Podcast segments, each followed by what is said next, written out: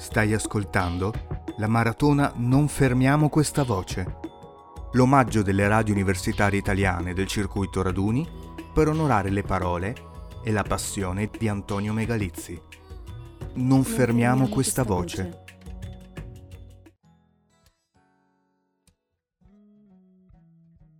Bentornati, bentornate con Eurofonica. Adesso è il momento della conversazione tra Jacopo Bulgarini e Andrea Fioravanti, già caporedattore di Eurofonica.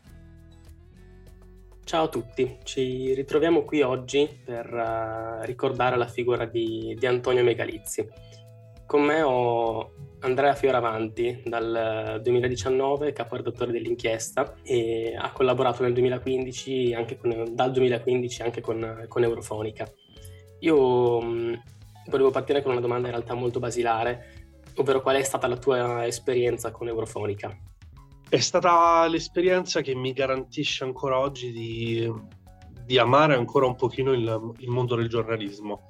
È stata la migliore esperienza che potesse accadere a un ragazzo di 24 anni, diventare caporedattore assieme ad altri due ragazzi, Alberto Ferraresso e Antonio Megalizzi, e guidare, ma in realtà essere più guidato da una redazione di ragazzi interessanti, intraprendenti, provenienti da tutte le parti d'Italia, quindi ognuno con sensibilità diverse, e fare un prodotto creato da zero, senza che qualcuno desse particolari linee guida, se non trovare un modo interessante per parlare dell'Unione Europea.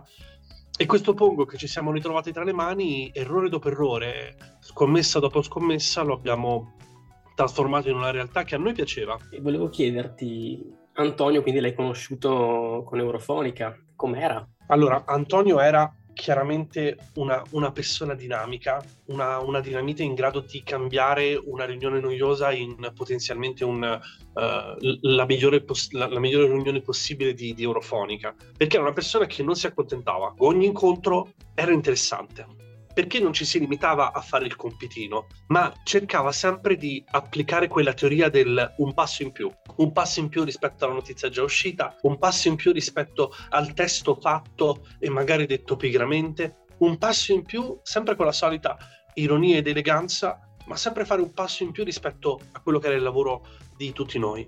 E questo è fondamentale in una redazione. E quindi lavorare con lui era uno spasso, perché io lo vivevo in più fronti. Non c'era solo il grandissimo collega speaker che quando lo vedevi era completamente di un altro campionato rispetto a tutti noi, perché lui ha fatto per anni la radio privata e non solo, ha lavorato anche con Radio Rai e si vedeva perché aveva un ritmo, un timbro inimitabile. E quindi già stare con lui in uno studio radiofonico a Strasburgo o sentire i suoi interventi, i suoi servizi, cavolo, quella era già una lezione continua. Ma poi c'era anche un aspetto legato al progettare le idee, e questa è secondo me uno dei fenomeni di jazz giornalistico più belli, perché da un articolo linkato, da una frase detta da qualcuno, da una neanche polemica ma un dialogo interno, hai visto cosa è successo? E si trovava sempre l'angolazione originale. E poi c'è tutto un altro aspetto che rimarrà, penso, per tutti coloro che hanno fatto parte di Eurofonica, hanno avuto la fortuna di conoscerlo, per aspetto umano. Non era a compartimenti stagni. Il lavoro di Eurofonica univa amicizia, lavoro, vita, giornalismo. E quindi dopo aver parlato 2 ore di, non lo so, come rendere interessante una normativa europea che magari i giornali avevano un po' snobbato, si parlava dal famoso come stai, come va, e si approfondiva, ma era sempre un discorso su cosa vogliamo fare, come vogliamo crescere, come vogliamo migliorare, ma anche nei momenti in cui ognuno di noi era un po' giù, no? O viceversa, o ancora entusiasta, c'era sempre anche un'attenzione molto empatica a come uno stesse, e questa non è un aspetto da sottovalutare, perché molti anche altri luoghi di lavoro dove sono andato non c'era. Cioè ci sono delle persone di Eurofonica che fanno magari tutto un altro lavoro rispetto al giornalismo, ma hanno mantenuto questa attenzione alla curiosità, alla passione, perché poi il giornalismo è in realtà frenato dal narcisismo. Lo vediamo nei giornalisti televisivi, nei giornalisti di carta, anche nell'online. È sempre un io e mai un noi. Invece, essendo noi di base nessuno, degli scappati di casa che amavano parlare di Unione Europea, ma non perché fossimo o siamo dei nerd amanti della Gazzetta Ufficiale o delle piccole norme, decisioni e cose che vengono scelte, che vengono fatte, decisioni che vengono fatte a Bruxelles, a Strasburgo, ma perché ci piaceva tantissimo rendere facile le cose difficili. Perché non è solo io ti dimostro quanto sono intelligente, non è solo io ti dimostro quanto sono appassionato di questo tema, ma io tramite il dialogo creo qualcosa di terzo. Non abbiamo fatto il New York Times, ma abbiamo fatto un prodotto che a noi divertiva e che le persone che hanno ascoltato ha influenzato e ispirato. Sono un sacco di persone che ascoltando Eurofonica mi hanno detto: oh, ma lo sai che ho veramente deciso di fare uno stage a Schumann, al Parlamento Europeo, oppure dopo quello che è successo purtroppo ad Antonio, scoprendo ex post la sua vita, i suoi pensieri, anche i suoi servizi radiofonici. Ma sai quante persone ha ispirato? E questo è qualcosa che noi abbiamo avuto il privilegio di vivere ogni giorno. Io, se posso dire una cosa, io non ho avuto tutta la mia vita la passione del giornalismo, però mi è sempre interessata la politica e di conseguenza anche l'Unione Europea. Mi sono unito ad Eurofonica e ho conosciuto Eurofonica proprio quando ho saputo di Antonio nel 2018. Non lo so, è una cosa che mi aveva veramente colpito al tempo, perché come ci siamo detti in realtà molte volte tra di noi, tra colleghi di Eurofonica, potevamo essere noi anche. Le nostre vite, come quella di Antonio, sono molto simili, e io peraltro ho studiato anche a Trento, quindi l'ho sentita, non lo so, forse anche un po' di più. Appunto, ha ispirato anche a me la figura di Antonio, e quello che dici tu è che è vero, cioè non smettiamo mai di imparare, anche solamente con la nostra passione. Ma tu poi, ascoltandolo, che impressione hai avuto ascoltando i suoi servizi o leggendo, ovviamente anche notando, immagino, alcuni difetti normali di persone che non sono giornalisti professionisti, non lo erano, però che impressione hai avuto? Sono molto curioso su questo. Non l'ho letto moltissimo, l'ho appunto ascoltato, e ho letto però l'altro giorno un suo scritto, adesso non ricordo il titolo, ma era uno scritto sulla pace, no? Sì, Cielo d'Acciaio. Parlava appunto di un razzo che veniva costruito e veniva lanciato. È incredibile, semplicemente perché non riuscirei mai io a pensare ad una cosa del genere. Parlare della pace, però iniziando a parlare da un razzo, cioè da uno strumento di guerra, è una cosa che non riesco a concepire in realtà in questo momento, cioè come potrei parlare di una cosa del genere in questo modo. Questo denota una, non dico una passione innata, però sicuramente una grandissima passione per saper parlare agli altri.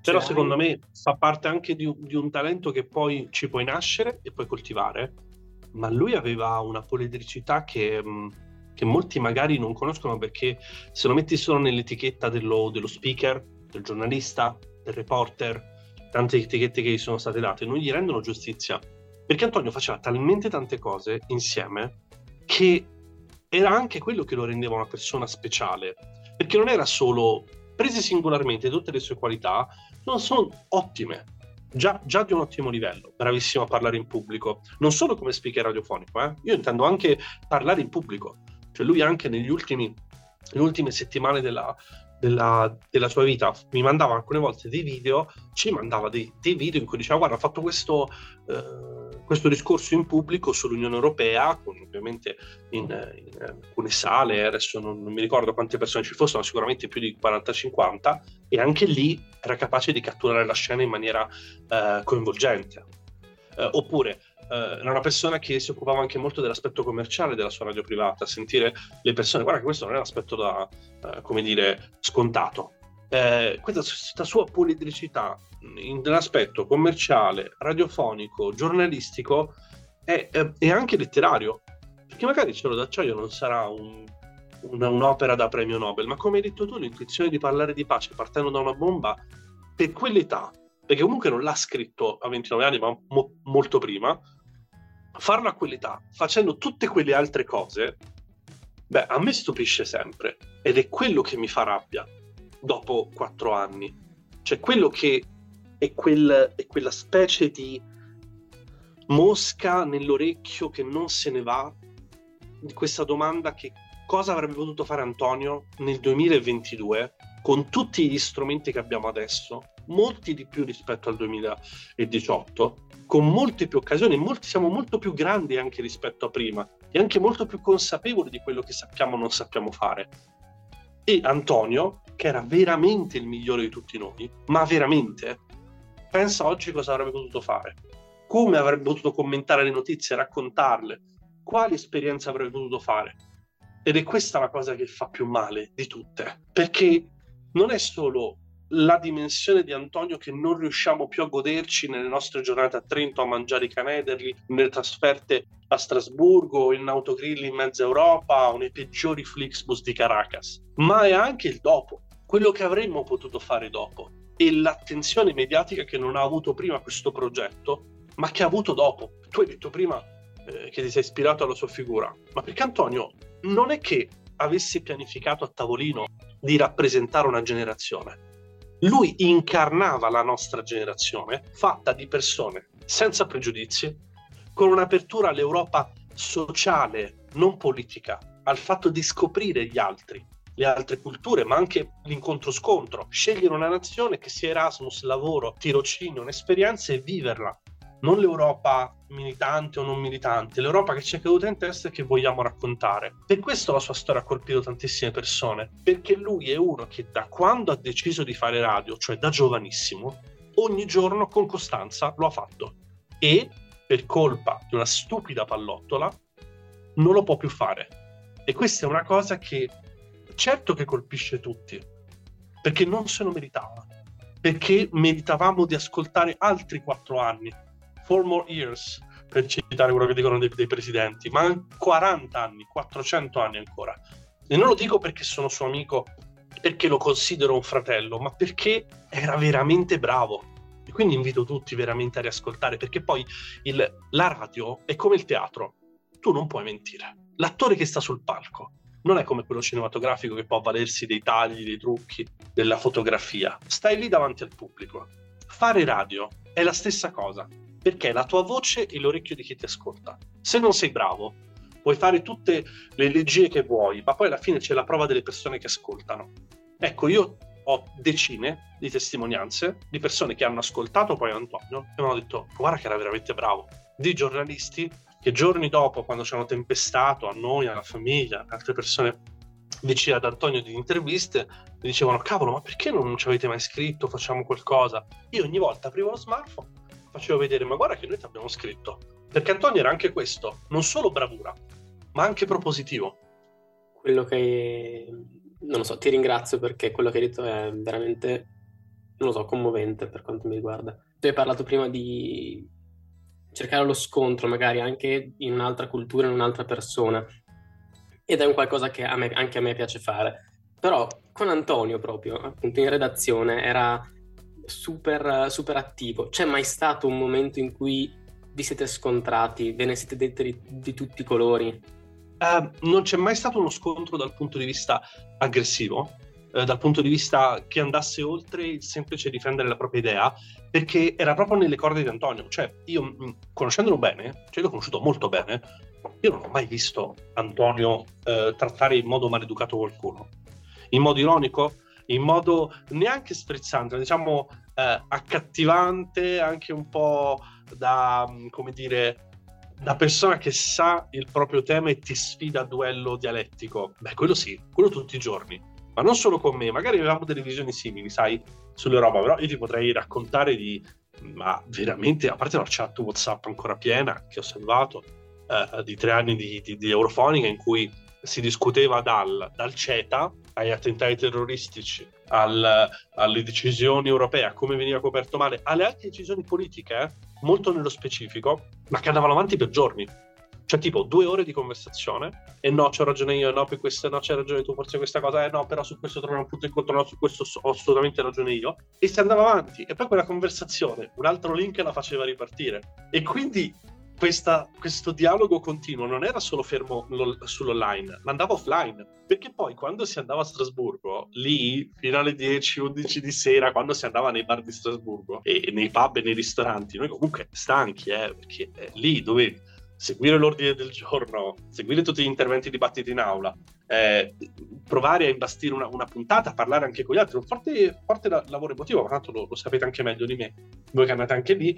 Poi dopo arrivavi la sera, poi sai che a Strasburgo c'è questa tradizione tutta un po' franco-tedesca del chiudere presto, molto molto franco-tedesca, perché unisce il rigore tedesco del dire devo chiudere assolutamente al forte lavoro dei diritti del lavoratore francese che non vogliono fare un'ora in più. E quindi tu ti trovavi alle 10 di sera a parlare di Unione Europea federalista e avevi da una parte Antonio con una birra e, che ne so, Bartek dall'altra, che avevano due visioni opposte, ma era bello parlarci, era bello sentirli dialogare, perché nessuno voleva dar la vinta all'altro, ma non dal punto di vista infantile, dal punto di vista dialettico. E quindi, per rispondere alla tua domanda, non c'è mai stato uno scontro aggressivo, perché non era un discorso sulle persone o sui nostri caratteri, ma era un discorso sulle idee, perché non era qualcosa legato a un giudizio sulla persona, era un giudizio sulle idee. Perché devi pensare che, come adesso, Eurofonica è un'unione di persone che hanno un obiettivo, cioè quello di scoprire se stessi, come dicono i greci, ma nella dialettica, affrontando e prendendo la realtà e tirandosi la vicenda. E quindi non c'era voglia di avere qualche supremazia nei confronti dell'altro, ma era voglia proprio di dire «Oh, ma lo sai che ti voglio convincere?» Come un interruttore. Si spegneva senza problemi la dialettica e si diceva si parla di qualcos'altro, o si va a casa o si fa una passeggiata più riflessiva, o dici guarda andiamo a letto che poi domani dobbiamo svegliarci presto per prendere la metro. E era sia un incontro scontro, ma cercato, voluto, approfondito e coltivato, perché è questo che ci rendeva interessanti, era questo che rendeva interessante il progetto, perché noi tutti i giorni vivevamo la nostra vita con le nostre dosi di noia, di lavoro, di sofferenza e di gioia. Ma Eurofonica era una boccata d'aria fresca, perché era un luogo dove non eri giudicato, a nessuno fregava niente da dove venissi, ma tutti volevano parlare insieme per risolvere il grande problema di come coinvolgere un pubblico, la nostra generazione. Io ti dico sinceramente, un'arena così non l'ho più trovata. C'era la sessione d'esame, ma sai Antonio quanti impegni aveva? E che mi diceva guarda Andri lo registro alle 2 di notte, mi mandava il file alle 2:30, oppure guarda devo fare questo incontro, c'ho questa diretta, quest'altro. Non era facile. Non devi pensare... Scusami se ti interrompo, sul registrare alle 2 di notte devo dire che però ci aveva azzeccato, perché penso si registri bene, non l'ho mai fatto ma penso si registri bene visto che non c'è nessuno. Poi... Esatto, ma poi lui dava sempre dei consigli. Mi ricordo un consiglio che mi diede, ero su un autobus, un Flixbus, per andare a Strasburgo. Lui non c'era quella volta, ma io dicevo guarda Antonio, siamo fermi in Svizzera 2 ore, che sai alcune volte i Flixbus fanno il cambio tipo alle 3 di notte per poi andare, ci fermava sempre diciamo a Zurigo, a Basilea se non sbaglio, davanti allo Starbucks di Basilea, e si stava lì fermi 2 ore e io facevo ma come cacchio faccio, devo fare assolutamente questa registrazione, no? A parte come cacchio faceva essere sveglio all'1:30, vabbè lasciamo perdere. E lui faceva ma mettiti il giaccone sopra, e io ho detto ma come il giaccone sopra? Ti mettiti il giaccone sopra la testa e fa la registrazione, perché fa una sorta di mini cassa.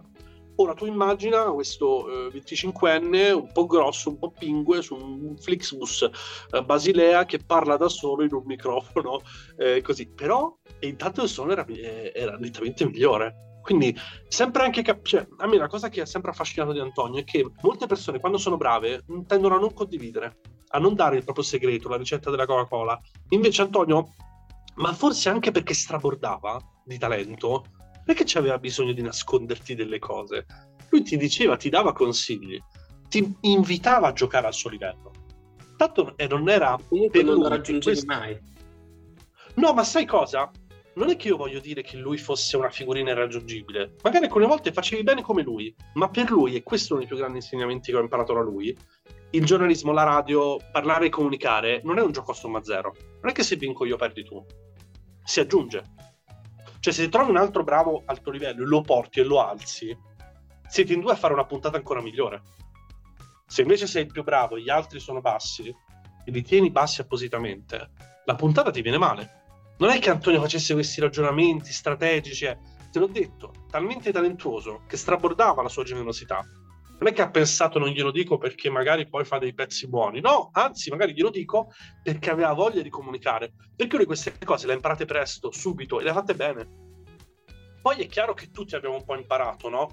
A vicenda, anche quando abbiamo fatto delle interviste importanti, magari io potevo dare più un apporto dal punto di vista più giornalistico e serioso su alcune domande, lui altre dal punto di vista del ritmo. C'era sempre un incontro che però non era mai due muri, ma era sempre un ponte, e questa è una cosa positiva. Volevo dirlo prima in realtà, però sarebbe stato interessantissimo, credo, sentirlo parlare di tutto quello che sta succedendo in questo anno, dalla guerra in Ucraina, ma anche parlare del Covid, dei passi in avanti che ha fatto l'Unione Europea. Sarebbe stato secondo me stupendo, perché era implacabile. Cioè non è che lui molto spesso l'errore che si può fare, che io ovviamente mi rendo conto di poter fare anche questo errore, perché essendoci legato sembra quasi anche a chi ci ascolta che io stia dipingendo una figurina, ma in realtà Anto era deliziosamente implacabile. Cioè se doveva dire che la Salerno-Reggio Calabria non funzionava, non aveva problemi a dirlo. Se voleva dire che la Brexit era una cacata pazzesca, scusate il termine, lo diceva. Non aveva problemi a farti capire il suo punto di vista. E poi da lì si poteva iniziare a dialogare. Però secondo me questo è qualcosa che abbiamo perso, perché non è che lo diceva solo tra di noi. Lui aveva anche un profilo social abbastanza organizzato, preciso, faceva i suoi interventi. Non è che si limitava.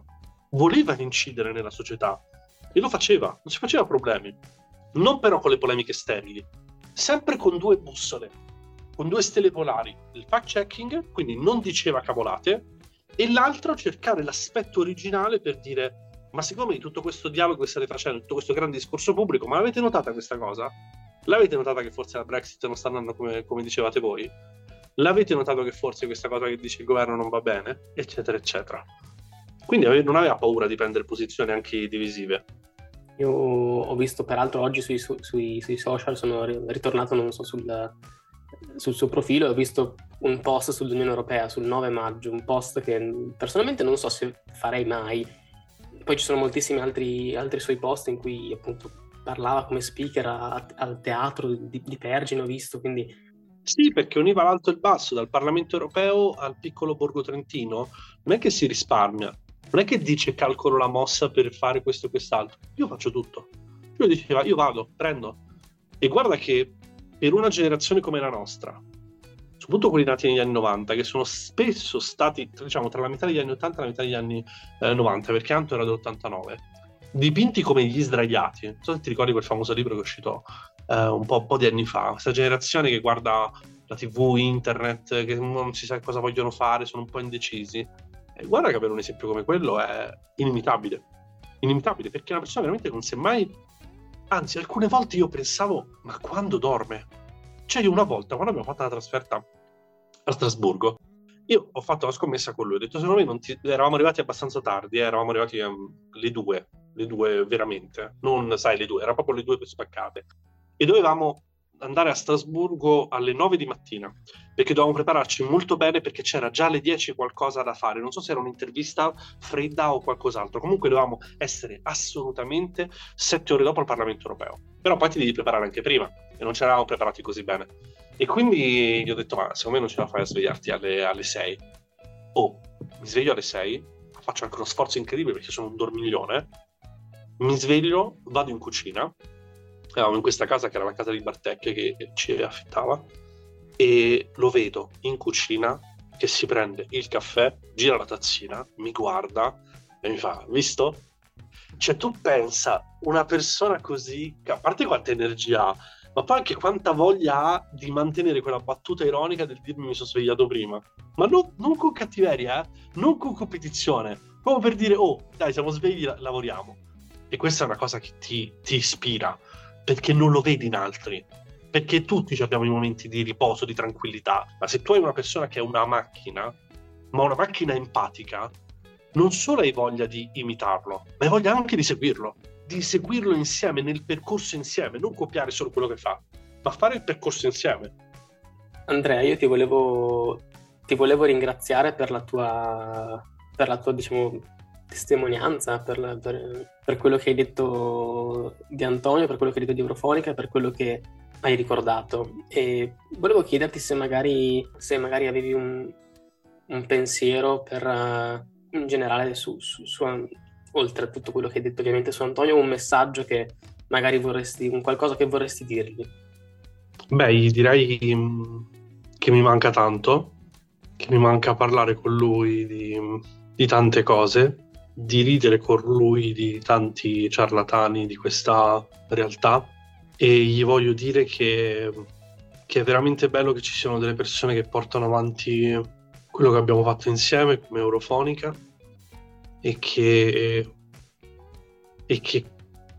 quella stupida cosa che è successa l'11 dicembre del 2018, che ha rovinato tanto, che ha dilaniato tanti di noi, e da questa cosa senza senso, grazie a lui e al suo esempio, è nato qualcosa non di altrettanto bello, perché non mentirò, non è altrettanto bello come se lui fosse qui, questo no, però il fatto che delle persone si siano unite ancora di più e abbiano deciso di far cicatrizzare questa ferita aprendola al mondo, secondo me è la cosa migliore che potessimo fare. Quindi una cosa da dirgli è quanto ti fermi, perché se avessi la possibilità di poterci riparlare, io non sono religioso, però se avessi la possibilità di poterci riparlare gli chiederei quanto tempo hai, perché mi piacerebbe fare una diretta di mesi, di giorni, per recuperare il tempo perduto e per parlare delle cose nuove. Poi una volta scaduto il tempo, gli chiederei se può restare ancora un po'. Credo di dovermi fermare un attimo. Ti ringrazio personalmente di cuore, e non solamente come redattore di Eurofonica.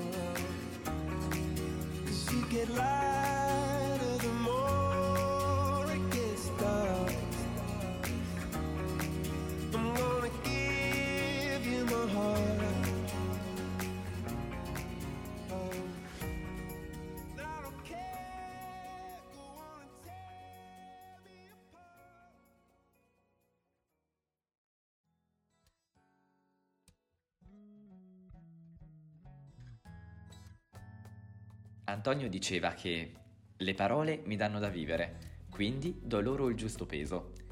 Noi cerchiamo di tenere viva la sua memoria continuando a dare peso alle parole. Questa era la nostra ultima conversazione in ricordo di Antonio Megalizzi. Grazie per aver ascoltato il contenuto di Eurofonica Italia. La maratona però prosegue. Seguite i social di Eurofonica, i Raduni, per restare sempre aggiornati. Insieme non fermiamo questa voce.